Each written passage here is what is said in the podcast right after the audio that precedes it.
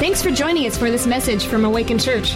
We believe in the power of God's Word and we pray that you're encouraged by this message. Now lean in as we hear from God's Word together. Today, like Nate said, we are starting a brand new series. Uh, we're going to be going through the book of Titus over the never, next several weeks.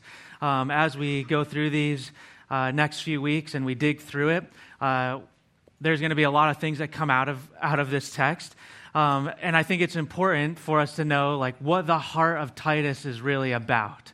Um, that's kind of what today is going to be focused on. Just kind of getting the, the center. What is Titus about? What's the point? And where is this going the next several weeks? Um, important thing to know is that Titus is a letter that is written to the church. It's for the church's purpose, but it's written to address disorder in the church. So I'm going to hit more on that in, in a, just a minute. But the author of this letter is Paul the Apostle. And Paul, when he wrote this, he wrote it because he wants Titus, that's the guy who received this letter. That's why it's called the book of Titus.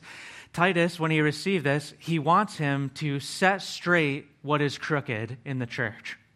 And that's the title of today's message Set Straight What is Crooked.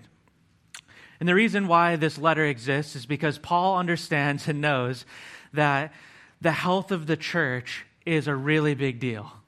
If the church is unhealthy, if the church is crooked, if the church has lost its way, then the church is not going to be effective. The church is not going to really be able to meet its mission. It's not going to be changing people's lives. It's not going to be building up. It's just going to be problematic and cause issues. And Paul understands that, and that's why he writes a lot of these things. And before we get into like really the heart of what Titus is aiming at and the problems that were going on in the church, I want to share with you guys an illustration that I think will help make a lot of sense out of what was going on and, and really what had happened in the church and why uh, Paul needs to write this letter. So, a few weeks ago, or months ago now, I guess, uh, we had our Awakened Students event over the summer, and we played a game at the very end of this event. And it was a really, really fun game, but it was a crazy game. So, uh, what we had is at the front of the stage here, literally right there, we had a giant board, huge, and it had a bunch of holes drilled in it all over the place. And then around each hole was a little color that was like painted on over that, that hole. And what we did is we had all of the students, there's a ton of teams broken up over the course of this event, and we gave them a color that they were assigned. And then we gave them these pegs that needed to be put in the color hole that was on the board that corresponded with their team. So if you're green team, you take your green peg, green hole. Yellow team, yellow peg, yellow hole. Pretty straightforward, right? Not really, because we blindfolded them. And what we did is we had a line at the very back of the room that we, w- we put one person there to begin with from each team, and everybody had to start out in the lobby, and they would come in with their peg, and the person behind the line would direct them, yelling to them, hey, walk forward straight, go to the right, put your hand on the board, go find this spot. They would say, no, that's not the right hole, move over left, down one, and then, yes, you're on it, and then slide the peg in. And then once they do that, they walk back to the line, and they're good to go. And in the very beginning, it's very simple because there's just really one voice from your team speaking to you, telling you, guiding you, hey, this is what it looks like. You're going to walk straight in. Just keep on a perfectly straight line, okay? You know, kneel down. Go ahead. It's at the bottom of the board. Feel around. And it was very easy. But it quickly got very chaotic because every time somebody got their peg in and they walked back, now they stand behind the line with the rest of their team who's there, and everybody is shouting directions. And there's like over 50 people in this room at the end. So when it started out, it was very easy, very straightforward. They're getting direction from their trusted person, they walk it out. But by the end, it's super chaotic and confusing. It's crazy loud. There's tons of voices in the room. There's literally kids crawling on the floor, walking into this wall over here, totally far away. There's kids getting their hands stepped on because they're blindfolded, don't know what's going on. There's people who are sticking the peg in the wrong hole and getting in trouble for it. There's people who are walking totally everywhere, just all over the place. It was just ridiculousness. because there was too many voices and because there was not enough uh, straight, clear direction, it totally got everybody off the path. And that is a perfect picture of what had happened in the church in Crete, where Titus is going to be going to minister. They had all of these voices, all of these people, after Paul had come there originally and everything was pretty calm. And he had set them in order. He said, Hey, this is what it looks like to follow Jesus. This is who Jesus is. This is what the church should be. And they started walking it out, and they had their problems, but overall it was going pretty well. And then over time, Paul eventually departs. And then you have all these false teachers begin to come into the mix. And their voices begin to put things into the, into the air that totally send people off the track. And suddenly, when things had been healthy and had been strong, now people are getting hurt. People are falling down. They're going the wrong direction. They're not understanding the actual goals that they're supposed to be pursuing. It's, it's a mess. So Paul sees this and says, that is not what the church is supposed to look like. And this needs to get solved. We need to get things back in order. We need to set things straight. So that's why this letter is written. Um, the church, as it began to get off track, it was no longer being holy or set apart. It was no longer looking different than the world. And that was a major issue for Paul as well. So, Paul, in his encouraging, he wants the church to get back on track. That's his whole goal. The church to get back on track. So, with that, let's go ahead and re- read. We're just going to read Titus 1, verses 1 through 4, and we'll get, get into it from there. It says, Paul, a servant of God and an apostle of Jesus Christ, for the sake of the faith of God's elect and their knowledge of the truth, which accords with godliness, in hope of eternal life, which God, who never lies, promised before the ages began. And at the proper time, he manifested in his word through the preaching with which I have been entrusted by the command of God our Savior. To Titus, my true child in a common faith. Grace and peace from God the Father and Christ Jesus, our Savior. Okay. So, Paul opens this letter with a fairly long greeting. Um, and he's highlighting in this opening piece his heart for what it is that really he's, he's caring about and what it is that he wants Titus to care about. Um, I think it's very interesting of all of the letters, and this is part of the reason why we know that he says some important things here, is because of all the letters Paul wrote, this is actually the second longest greeting that Paul writes. The only one longer is in Romans. And if you know anything about the greeting or the beginning of a letter, um, it was an important part. It wasn't just like a, hey, how are you doing? Hope you're doing well, and then let's get into things. It was setting the tone for what the rest of the letter was really going to be talking about. So in this, Paul gets into a lot of stuff. Honestly, as I read through it personally, it took me several read throughs to really see what is going on here because it's hard to follow all of his thoughts. It feels like it goes on very long. And I encourage you guys, um, as we go out of here, to go back and read through these whole whole thing several times and really try to get the, the heart and the tone of it. But today, what I want us to do is really just focus on three things that are noted here, and they're found in verse 1. So, right away, right off the bat in the beginning, we're going to focus on these three aspects, three things that Paul says. And the reason why I want to focus on these specific three things is because they really drive home the purpose of all the rest of the stuff that Titus is going to be talking about in a very easy to understand way. And it'll be really good for us to have that as we move forward um, as a background in the coming weeks. So, first thing I want to focus on, and this is, we're going to start with our first point, and I'll kind of break it down. Point one is going to be the church is a chosen people through a covenant relationship. Okay? The church is a chosen people through a covenant relationship. So, this point um, is a little bit abstract to some of us. It may seem a little bit weird and, and not make super clear sense, but it's actually very important. And where I'm pulling this from is the beginning of verse 1. I just marked it verse 1a. Um, it's where it says, For the sake of the faith of God's elect. Okay? For the sake of the faith of God's elect. So, those words, elect specifically, is a word that makes a lot of people uncomfortable, and there's a lot of uh, stuff that comes with those terminology. But there's something important that's Paul's emphasizing here that we need to understand. And it's not really scary at all, okay? So I want to get into that. This word elect does mean, in Greek, it's eklektos. That's what the word is. Um, but it means chosen or selected. But this language, Paul using that language, is very purposeful. He's not just using it flippantly, okay? He's using it because it's alluding back to something from the past. And the thing that he's alluding to from the past is God's chosen or elect people. So that would be Israel.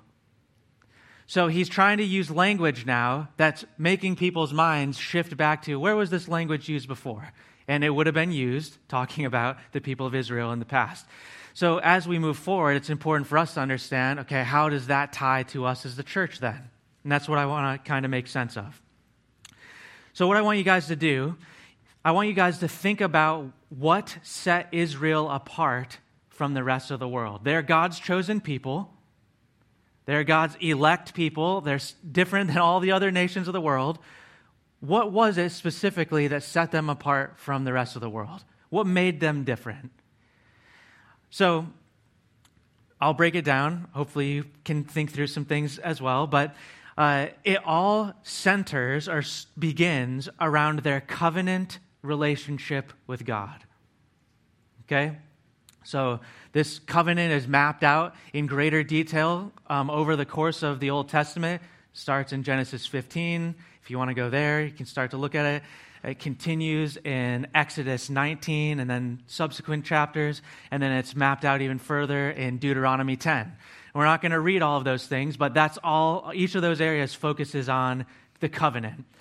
But that covenant, that relationship, or covenant means promise, that covenant is really the, the core and the heart of what makes the people of Israel chosen or elect, makes them unique and special.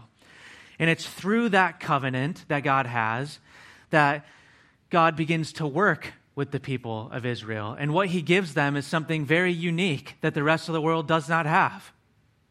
And those things really boil down to two specific factors, okay?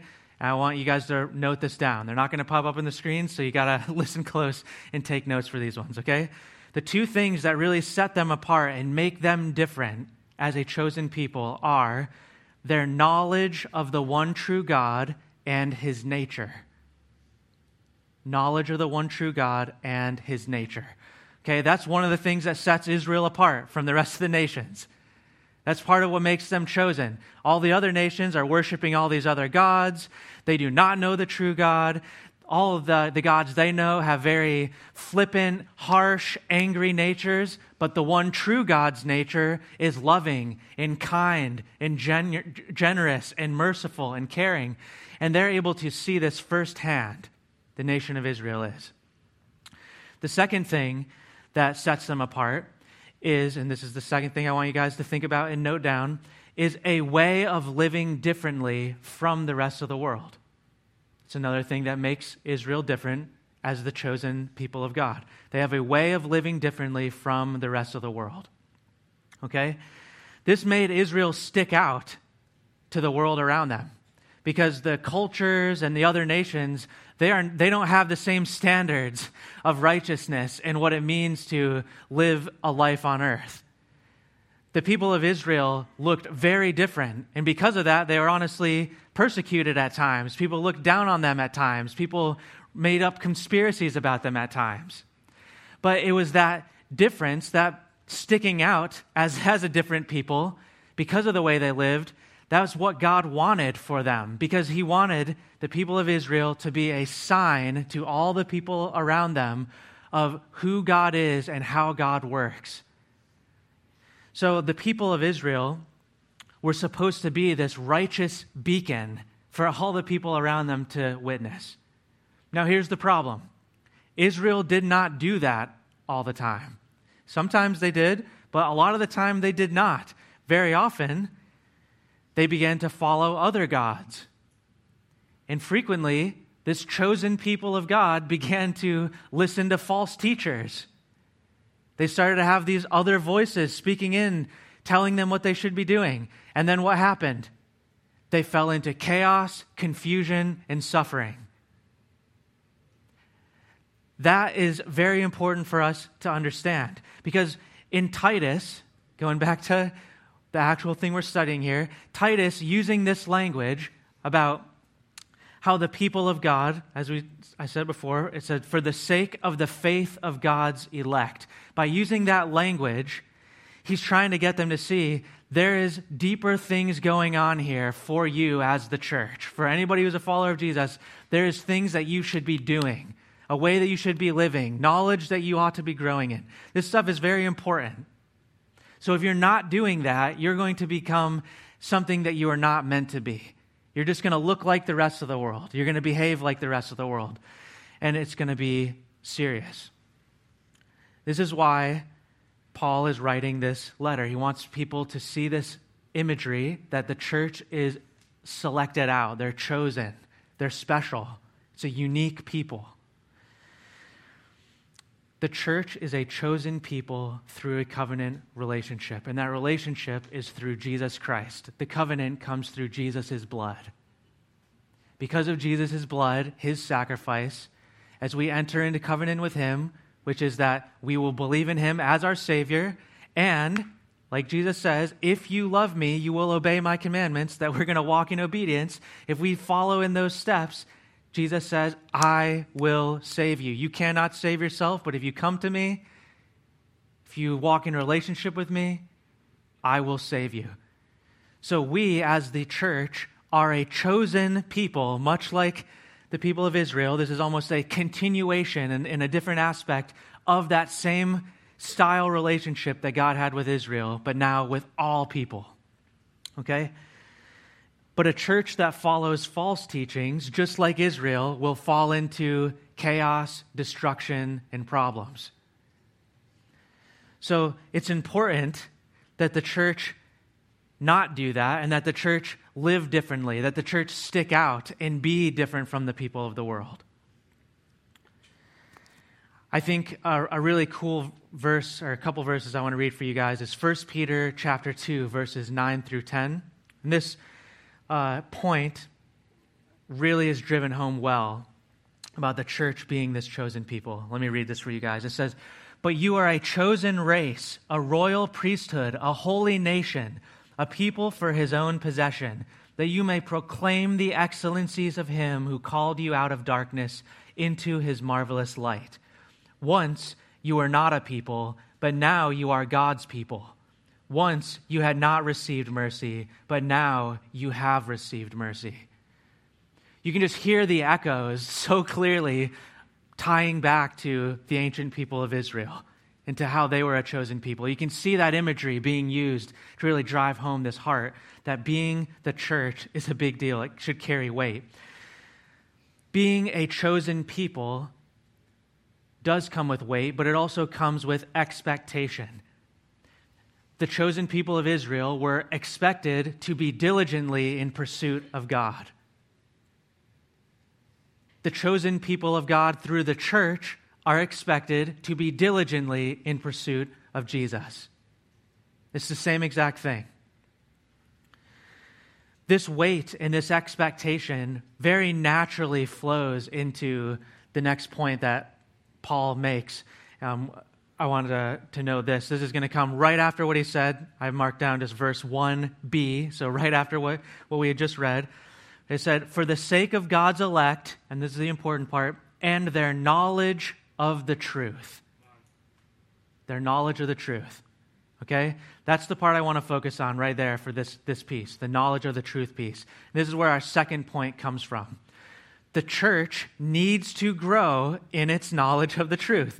Seems so simplistic and so straightforward, but it's very important because it's so easy to not do, and it's so easy to fall into not taking this seriously. So, Paul, right after saying what he said about for the sake of God's elect, he's trying to drive home, like, hey, you're a chosen people. You're supposed to be different. You're supposed to look a certain way. And then he goes on, and their knowledge of the truth, because he understands that for the church to be chosen and to be unique on the earth, they need to grow in their knowledge. Truth is important for them to understand. There's an expectation on the church to grow. It's not just something that he hopes might happen, that maybe you should stumble on. It's expected that it should happen. Okay? When he mentions this word truth, really he means a couple of things.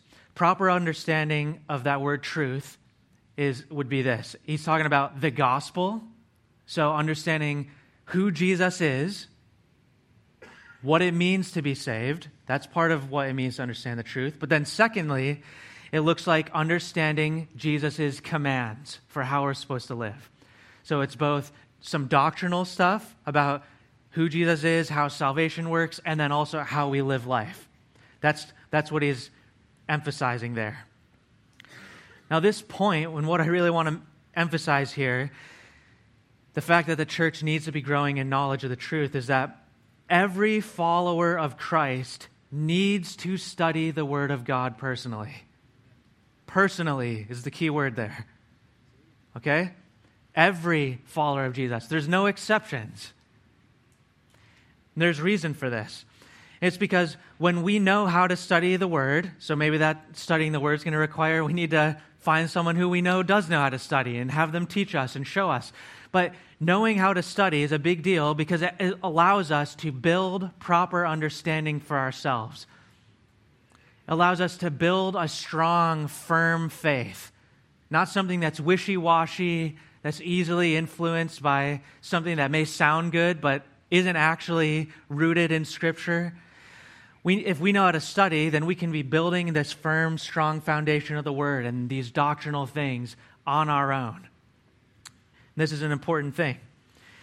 Um, it's also important for us to grow in the knowledge of the truth because we have to be careful about who we are listening to. Now, there's a lot of people in the world, and I hear these voices all the time, especially in the social media age that we live.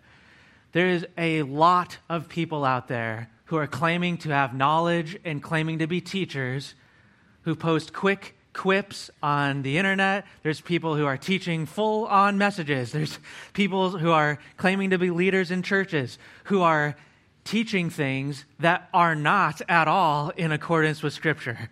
And if you don't know how to study the Word of God, if you're not walking and trying to understand it on your own, you're going to be misled. There's a lot of false teachers out there who are going to send people in the wrong direction. And it's important for us to know that what these people are saying is accurate and valid. But secondly, it's important for us to know who we can trust, who we can look at and say, no, they really are taking the word seriously. So I wanted to say a quick word about that. Good teachers of the Bible will honor the word of God. So let me explain what I mean by that. They're not going to be bending it or twisting it. They're not going to turn it into something that it's not. They're not going to read you the text and then immediately go start telling you all this stuff that sounds nice, but it doesn't really relate to the text very much or it feels very disconnected, or it's just totally rooted in just what's happening now. There's no emphasis on what was going on in the context and the background of that time period. Okay? Proper teaching won't be a show or sensationalism. There's a lot of this going on right now where the goal is to get people emotional and all amped up and hyped up. So there's, there's this whole emphasis on making it a big spectacle, really making people come into a space and feel a certain way and want to come back to get that feeling again. That's not what teaching the word rightly is about. Okay? Ultimately, proper teaching of God's word won't be aimed at your feelings, it will be aimed at how you live. So that's one very easy way, without going into all of these deep details of what it means to, for someone to teach well, just look for that as the key marker. Is what somebody is telling you, is it aimed at making you feel a certain way? Or is it aimed at asking you to live your life differently? That's one key piece. Now, there's other factors as well, but that's going to be one thing that you can really do to really mitigate a lot of this stuff because a lot of things out there are very easily noticed as just sensationalism. Okay? So, this stuff is super important. It's important for us as the church to grow in knowledge of the truth. So that's going to look like studying God's word on our own, learning how to do that. It's going to look like listening to good, God honoring Bible teachers. Those are going to be two critical pieces. But that knowledge then should lead to something else. This is why Paul, in the very next piece, is going to lead into our third point. He said, uh, For the sake of God's elect and their knowledge of the truth, which accords with godliness. Okay? Which accords with godliness. That's the critical piece here. Point three knowledge of the truth should produce godly living. Again, this is not like a crazy thing. If you've been around the church, it's not like this is like something you've never heard before. But it's so important. It's so so needed for us to understand that this is a natural and needed effect of proper teaching of the word. If someone is not teaching you to live your life differently, more in accordance to this, then they're not really teaching you much of anything. They need to be teaching you what the word says so that your life can then produce something different, so that you can live differently. That word accords with godliness, or that phrase rather, means that it goes along with, or it's hand in hand with. So knowledge of the truth goes hand in hand with godliness those things are supposed to attach to one another. Being a part of the church is not just attendance and knowledge, that's just blind religiosity. All right? It's, it's more than that. It, acquire, it requires those things. It requires us to participate with the body and for us to grow in knowledge, but then it should go to another stage. And that other stage is godly living. Our knowledge should grow in us and it should allow us to change and walk in obedience to Jesus. It should allow us to begin to look back over our life over time and say, wow, I am a very different person than I once was. The way I treat others, the way that I speak, the way that I view the world, the way that I understand God. Those things have changed. Where I was years ago is not where I am now. If there is no change, and if the leaders that you have are not encouraging that, that is not a good leader, and that is not good for your life. That's how you wind up in chaos, confusion, and suffering. It's so important for us to understand we're supposed to walk this stuff out. We are meant to be a chosen people, a royal priesthood, different than the rest of the world. This stuff is, is a big deal. Godly living will make you stick out as different from everybody else. And that is a good thing. There's this idea in our culture today that sticking out and looking different and people seeing you as odd or, or not like everyone else is a bad thing. And that we should just try to fit in. And by fitting in, we're going to show people that we really, we're cool and we like them and that they can be a Christian too. That is just, it's not true. We're supposed to be different. Your life is supposed to look different. That's okay. It's not bad. It's with purpose. You're supposed to live a life that is a beacon of righteousness for the rest of the world. Not self righteousness, where you're trying to show off or be better than everybody else, but a righteousness that points back to Christ. That's what it means. If we're not doing that, then we are not walking out a royal priesthood kind of life. We're not walking out what it's supposed to look like to be a chosen people, set apart on the earth. This stuff is so important. The entire letter of Titus is going to continue to build on really these three things the importance of the church, the weight of the church, the expectation of being a part of the church. It's going to build on the need to have knowledge and understanding of the word that's rooted in truth. And it's going to continue to build on people living lives that are godly and obedient to Christ. It's just going to map these things out. When you boil it down like that, it's very simple. It's not a big deal.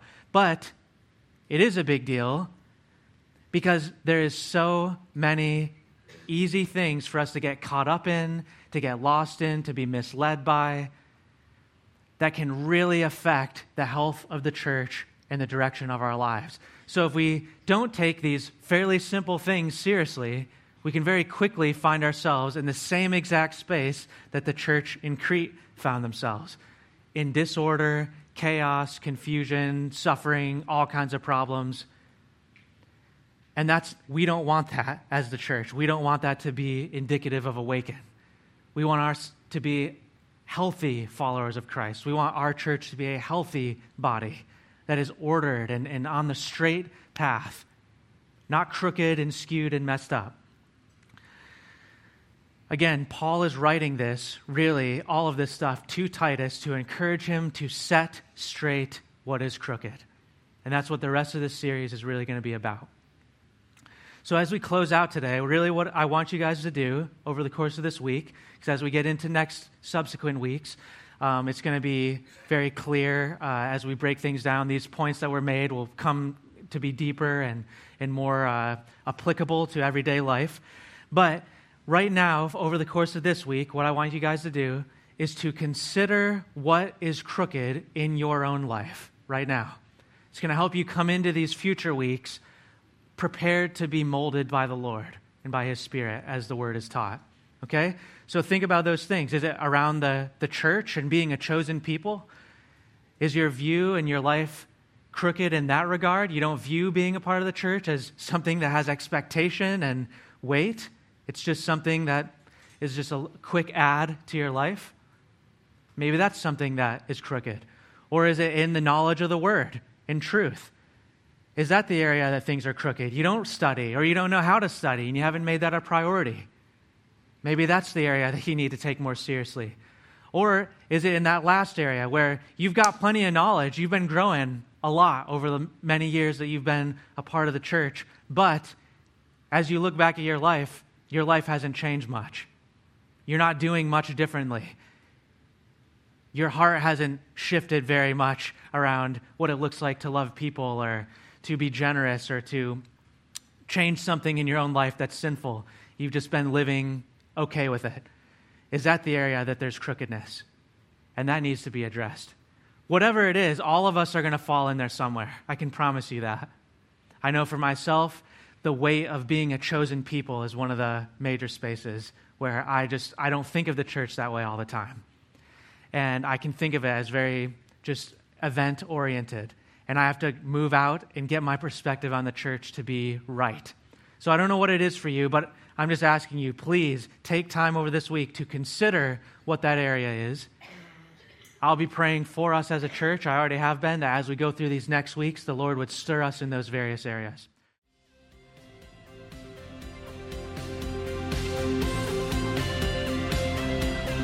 For joining us for this message from Awaken Church.